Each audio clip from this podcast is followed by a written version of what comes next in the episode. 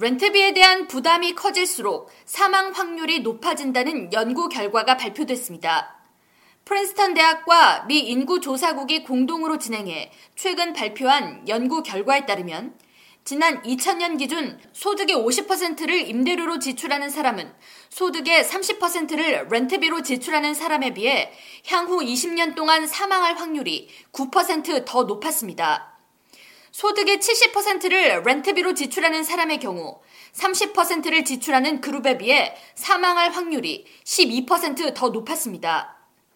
이번 연구를 주도한 프린스턴 대학 니 크레츠 박사는 렌트비 지출 부담에 따른 사망 비율의 상관 관계가 예상보다 더 뚜렷하게 도출돼 연구를 진행하면서도 놀라웠다고 전하며 고공행진하고 있는 임대료 인상으로 인해 사람들이 얼마나 큰 스트레스를 받는가를 반증하는 결과이며 이는 우리 사회가 꼭 해결해야 하는 문제라고 지적했습니다.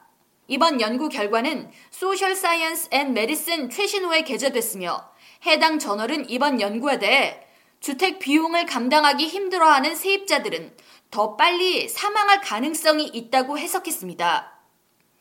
한편 뉴욕시는 소득 대비 전미에서 가장 임대료 부담이 큰 도시로 꼽히고 있습니다.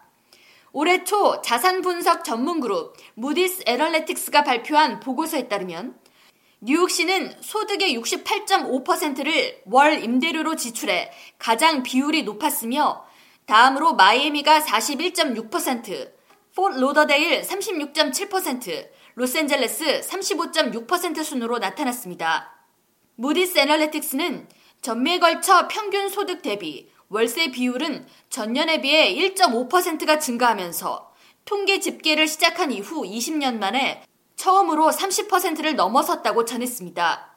연방정부는 소득의 30% 이상을 렌트비로 지출하는 가구를 월세 과부담 가구로 분류하고 있으며 뉴욕주 전체로 살펴보면 소득의 35% 이상을 렌트비로 지출하는 가구는 42.5%를 차지하고 있으며 뉴저지주의 경우 41.7%를 차지하고 있는 것으로 집계됐습니다. K라디오 전영숙입니다.